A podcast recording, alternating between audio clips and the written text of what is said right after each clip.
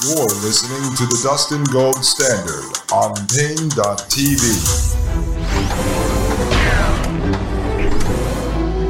Dr. Charles Morgan III, come on down, ladies and gentlemen. This is Dustin Gold with the Dustin Gold Standard right here on Paine.tv slash gold. Ladies and gentlemen, out in the audience there, is there any? Charles Morgan? Chucky Morgan, come on down, ladies and gentlemen. We're looking for a mad scientist Frankenstein doctor, and you, sir, have been chosen.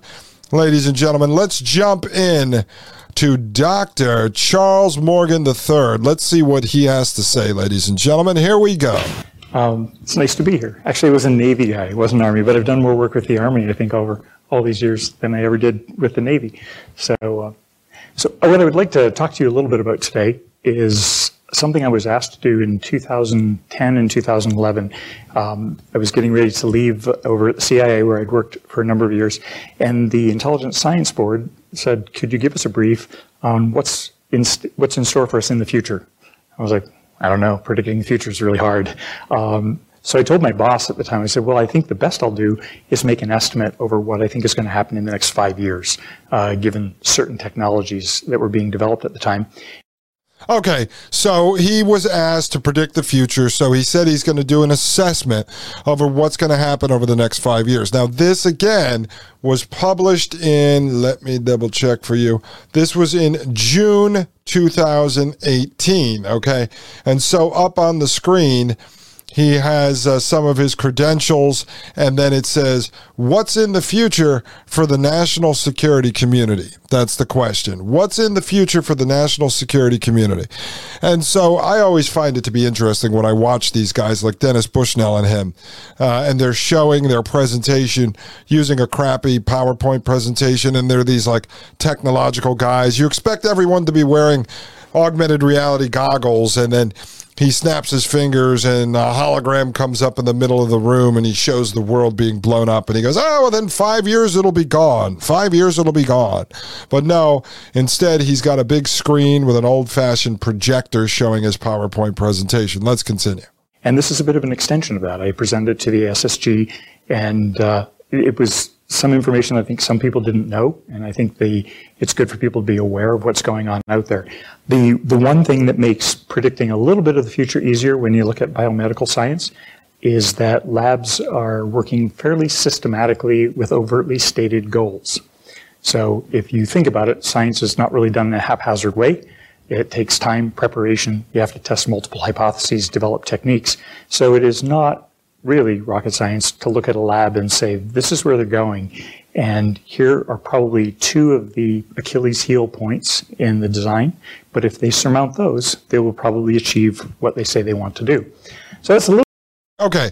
All right. So let's let let's actually roll that back for a second and let's re-listen to what he said. And uh, it was some information I think some people didn't know, and I think the it's good for people to be aware of what's going on out there.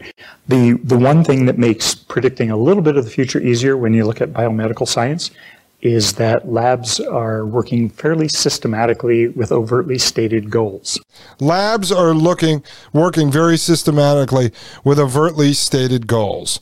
And so the information that I have shared with you over the last 38 episodes I have utilized the white papers, uh, the speeches, the words of the actual people who are in charge of developing the technologies and rolling them out into the public. Okay. And that is how I am able to start to predict the future. Of course, I have no real inside knowledge. I do have intelligence that I get from people in healthcare and such but I'm not working inside the industry. He is working inside the industry. And so he has more information, obviously, than I do. But I utilize their own words. We look at the businesses they have, the companies they've opened, the investors behind them to start to predict the future. And so what he's saying is these labs have these overtly stated goals, and that helps predict the future. And so that is true. You can see exactly what they're doing. And in most cases, they're not really hiding it Uh, I do believe a lot of the technology we see rolled out by Elon Musk and others are technologies that were already being developed, as we just proved in the 2015 article, where they talked about openly brain chips being developed back in 2002 and Iron Man exoskeleton suits going all the way back to the early 2000s as well. And so then you can see when they bring them out publicly, Obama announces the Iron Man suit in 2014, but they were talking about it going all the way back to pre 2000. But they don't really hide what they're doing. When they're getting ready to roll it out, they roll it out, folks. So if you think about it, science is not really done in a haphazard way. It takes time, preparation. You have to test multiple hypotheses, develop techniques. So it is not really rocket science to look at a lab and say, this is where they're going. And here are probably two of the Okay, so as he said, it's not rocket science to look at a lab and predict where they're going to go. Because what he's saying is that there are a certain set of techniques you follow. There's there's a plan in developing certain technologies. And so if you're somebody like him, you can look at a lab, you can look at what they're doing, look at the equipment they have, look at what they're testing, and then be able to predict where they're actually going with it. And so that's what he's talking about here. And so he's going to show, he says, two examples, let's say. Achilles heel points in the design, but if they surmount those, they will probably achieve what they say they want to do. Okay, so the labs he's talking about, he's saying if they can overcome the Achilles heels points, meaning if there's any problems, uh, any roadblocks, any speed bumps in the development of the technologies, and they can overcome those, then that's probably going to be what occurs. That's what's going to happen. I mean, they're working towards it, right? So let's say in building the synthetic womb, there's some hiccups. Well, once they iron out those issues, then the synthetic womb is a reality. So that's a little bit of what this is about. Um, I was going to give you my thoughts on mind, body, and beyond, gene slicing, uh, the Okay, so let me just say, I'll pause this up on the screen in case he doesn't mention it. I watched this, but uh, I can't remember everything. So, up on the screen, there's some bullets here. Bullet one mind, body, and beyond. Bullet two, gene splicing, uh, slicing, uh, which we talked about yesterday with the designer babies, right? Um, number three, uh, Venter and Dreads. Number four, DNA encryption. And number five, the past isn't what it used to be. All right, let's let him continue. Dr. Ventner's work, DNA encryption, and something about memory, that the past is not what it used to be. What I'd like you to consider for a minute is that one of the things that most people uh, have a hard time understanding is that there is a difference between our mind and our body. Okay, so up on the screen now, and when they show the screen, I'll read this stuff to you because that way you'll understand what he's talking about. He doesn't always recap what's on the screen. So it says, Never believe the body is permanent. Body is like a water bubble, mind is like a mad monkey. So body is like a water bubble, bubble. Mind is like a mad monkey. Your personal experience is usually of an integrated uh, operating system since the time you were little. However, there has been a plan in many labs to figure out how do we help people whose bodies don't work in the way that they want them to do, who have neurologic defects. Could you uh, start the first video? Okay, and we've talked about this in the past, right, uh, with Elon Musk Neuralink brain chip. And as I've told you, that the first step uh, being able to develop this technology and then get it widely accepted is to attach it to someone with paralysis or someone who was in a car accident that lost the use of certain limbs, right? Just like with the synthetic wombs, they come at you with the adoption campaign that it's going to be to save premature babies. And so this is right where he is, right where Dr. Morgan is right now. So, as a way of surmounting that, people are experimenting five or six years ago, or as early as 2008. Okay, so he's going to show a video now. So it's not me talking over him or him. He, he's going to talk over the video somewhat. But up on the screen, he has Never believed the Body is Permanent, May 29th, 2008. And he's going to show a video now. Um, with whether or not you can do a brain robotic interface. I don't know if there's volume for that. That we go through with our monkeys as they go through and try to learn how to use this robot. So they're using um, brain signals, so signals from their motor cortex that we um, pull out of, of, wires into our system, and our computers then um, decode what it is that, that the monkey's intending to do. Okay, pay careful attention because he has this up on the screen. This is from 2008. They're talking about a monkey using its mind to control a robotic arm that they're showing with like a pincher fingers. Well, Remember, Elon Musk rolls out Neuralink eight years later in 2016, and then we showed you the monkey mind pong video where the monkey is using its mind to control uh, like basically its thoughts are controlling the mind the the video game pong. So it's using its mind not its fingers to control the joystick. But now you're seeing this technology all the way back in 2008 and uh, drive the endpoint of this arm forward and backward and around through space. The monkeys have brain control over this robotic arm to uh, move it forward and grab a piece of fruit as it's presented and then bring it back to their mouth uh, to feed themselves Incredible as it may seem, these monkeys learn to feed themselves with a robot. Okay, so there's a monkey sitting in like a plastic tank, and to the left of the monkey, there is a mechanical arm. And so the monkey is using its mind to control the arm to pick up food and then feed itself through its mouth. Arm that was being directly controlled by their brains, as if it was simply part of them. This is a biofeedback closed loop kind of experiment, and that there's an automatic, almost an automatic learning that's going on, um, where we're communicating with the.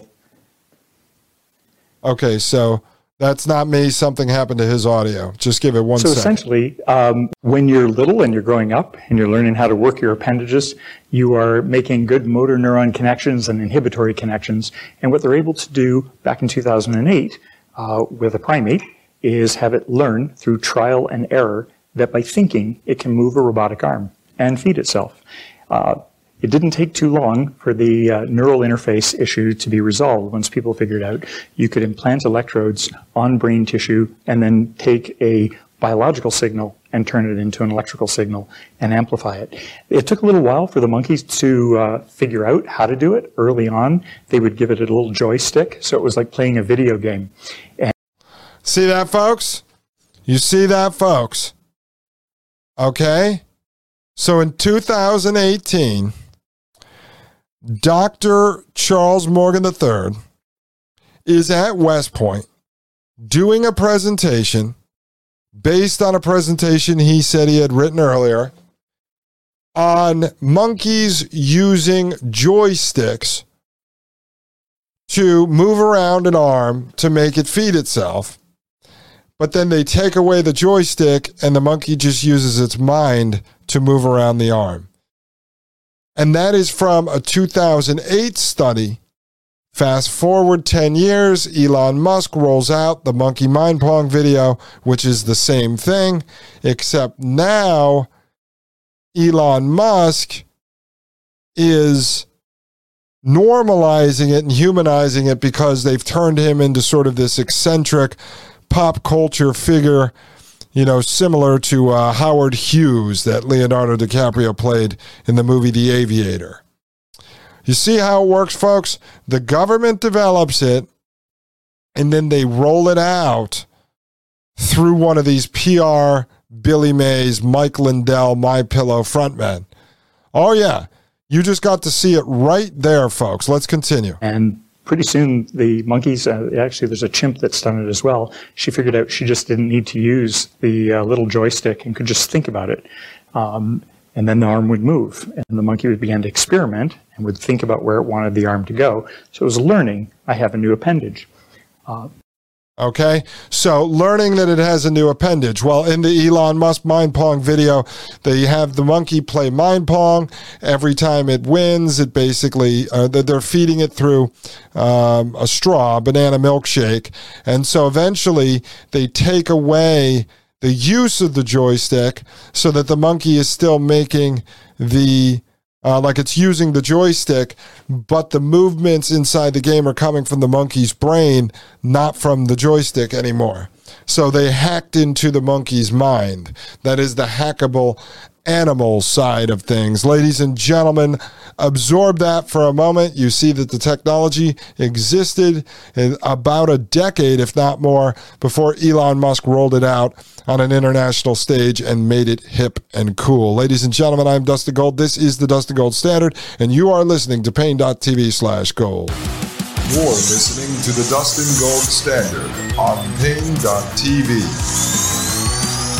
Join the discussion at Paine.tv slash gold.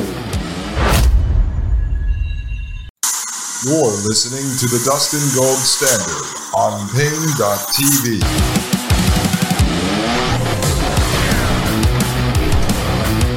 Ladies and gentlemen, this is Paine.tv slash gold.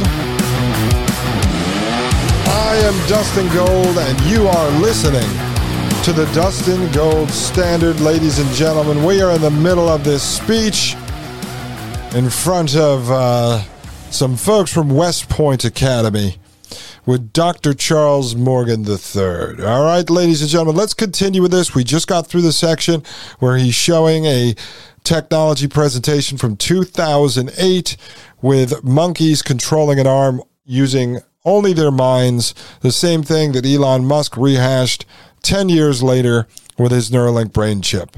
So here we go, folks. The same is true in people. As you can see, just four years later, uh, we see it being done in humans.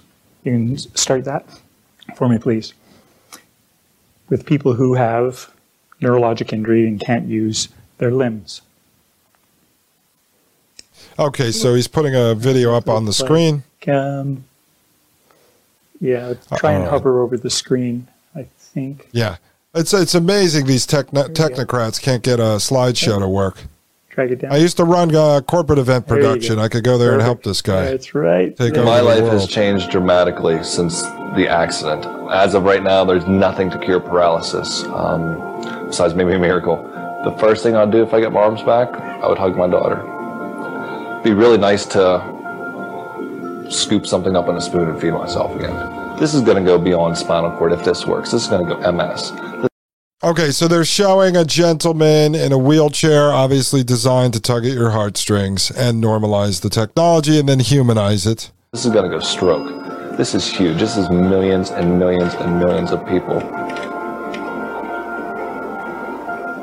Okay, so on the screen it says the UPMC Rehabilitation Institute and the University of Pittsburgh School of Medicine's ECOG trial. I'm pretty much broken from the neck down, I guess you could say. The only thing that I have left that is untouched is my brain. And uh, obviously, I'm able to use it very good. I'm able to do this and do that. Um, you know, no memory loss nothing. So I opted for an experimental surgery to go at the one thing that I still have. What we try to do is uh, put a, a, a grid in place that's capable of recording signals from the brain. So when you think, when you think I want to move, there's actually electrical impulses in the brain. We want to be able to record those electrical impulses and then decode what, what the electrical impulses mean and use that to control an object or an arm. Okay, folks. So, again, this video now is from 2013. So, in 2008, they do the monkey. 10 years later, Elon Musk says, you know, he more than 10 years later, he says he's got the uh, monkey mind pong going. And then in 2013, they're doing a human trial here. Uh, we're going to get into a little more of this in a second. And then uh, right now, we're supposed to have a big announcement on Halloween from Elon Musk. Maybe we're going to find out that there was a human trial. So they're just rehashing, you know, what was done. As I said, they developed this earlier and then they use Billy Mays Pitch Band to come out and bring it into the mainstream, make it seem a lot hipper and cooler than just coming from the weird scientists. So they're using Musk to do it in this case. People have thought for a long time that we might be able to tap into the brain, but it's only recently that we've gotten closer and closer. Uh, there's some great work going on here at the University of Pittsburgh by a, a gentleman named Andy Schwartz. And Andy has shown that he can get a monkey to control a robotic arm with an amazing degree of freedom. Yeah, Andy Schwartz, Goldblatt, Greenberg, you know, all these wonderful guys we're hearing about. By thought. So we've developed technology where we can implant an array of electrodes, microelectrodes, in the cerebral cortex of monkeys. And we can record activity from many neurons in the brain simultaneously. And from that signal, we can extract the monkey's intention to move its arm. And now that we have that, we can have intercept that signal and use it instead of moving the monkey's own arm to use it to move a prosthetic arm. Just two weeks. I think he said it actually. What it takes to get really- people is a is a large team. So we've basically been somewhat isolated in our laboratory, working on monkeys, proving the technology, just making discoveries, validating the technology, developing new ways of doing this. And what we've been able to do recently is pass a lot of this knowledge that we've gained to clinical um, colleagues.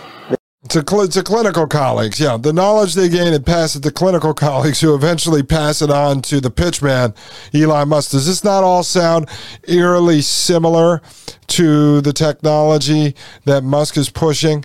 You know, where they're tapping into your head and putting all the electrodes down into your brain to read the impulses?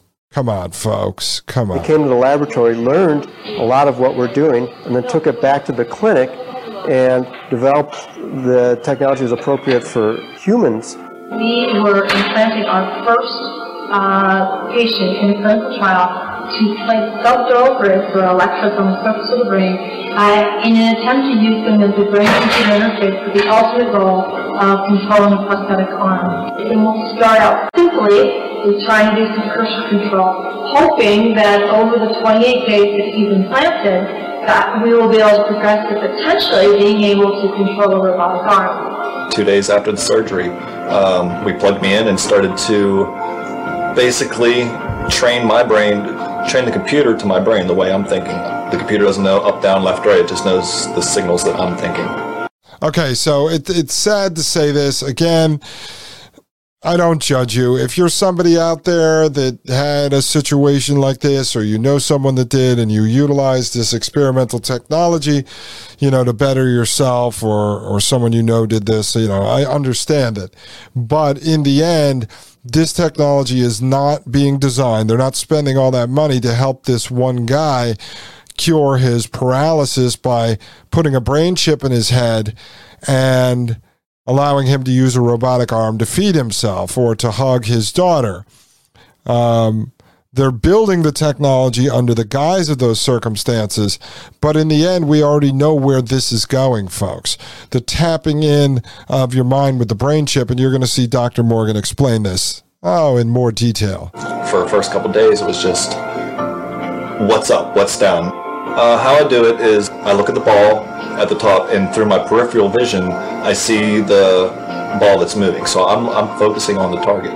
And almost with my peripheral, if I want to go up, I'm with my mental eyes or whatever you want to call it, lifting up, trying to get that ball to go up or trying to get it to go down. So I'm focusing on the target while watching the moving ball with my peripheral. It's like a one-player video game. I'm trying to beat my own score because there is a score. You know, there's a certain percentage. It's at a six. You know, each time I do it, it's out of six. And folks, when you're looking at the screen that he is training himself on, it looks very much like Monkey Mind Pong. So, oh come on, this is this is sick stuff. It really, you know, it, it hurts your uh, your heart and your soul because you see a guy who truly uh, needs help, who's injured, but in the end, he's you know, frankly, the guinea pig for the Frankenstein technology that has a lot more nefarious purpose behind it. 16 um, balls, if you want to say. And uh, I want to know that number. If it's 13, I want the 14 or I want the 15. And um, so it's just a challenge to myself. One thing I found out that if I focus too hard, it doesn't work right. It has to be very natural. That's pretty good. Yeah, not too bad. We're making such ground on this every single day. Um, every other day, we're just going leaps and bounds. And knowing that we're doing that, if I had another week or two weeks or month, where would we be then? Um, we'd be. I mean, we've already done stuff that's unprecedented. You know, I've been I've been doing stuff. I've been told um, that with the 3D cursor control, people have been doing it for a year, two years. Um, that they haven't got the type of control and percentages that I've gotten um, in a day, literally a day. The highlight was 45 minutes ago. Uh, I got to use a robotic arm for the first time, and uh, I got to reach out and touch somebody for the first time in seven years. So what you see is people struggled with how to get the electrodes on the surface of the brain, how to do the brain learning. The computer algorithms have improved. This is by trial and error as it begins to recognize what the subject's brain is doing. But after that, if you look at that as a scientific development in medicine, you can quickly see the possibilities that emerge. Okay, okay, okay. Okay, there, Dr. Morgan. Now, folks, this guy has this giant smile on his face. Now, you don't see him say, Wow, that's amazing. We helped this guy be able to touch his wife. No, he said, if you look at it from the medical purposes, you can only imagine. Oh, what other scenarios there are, folks. What other options there are. As you can see right here, this is it. I told you. These poor folks are being used as the guinea pigs to design the technologies that are going to be used against humanity later. We are all helping build this, whether it be the gentleman who's paralyzed, okay, this guy, Tim, who signed up for this trial uh, to allow his body and his mind and his brain to be used to develop this technology, or whether it's me or you constantly interacting with our technological devices. We are merely nodes in the system helping build the technocracy, as Elon Musk would put it. And so we're all part of this, folks. But in the end, the goal is to engineer humans out of existence. The goal is to control those that they choose to allow to live as they want to grow us inside of synthetic wombs. They want to design us into their vision of perfection. They want to put a brain chip inside your head to control you. They want to walk you into the metaverse cyber prison. It all connects. It all adds up. There's one big vision. It's one story to be told. These are only the building blocks to the cyber prison planet they are building for all of us. Ladies and gentlemen, these technocrats, these transhumanists are very sick people. They hate humanity for some reason. They always want to try to perfect it. They want to play God. They want to be God.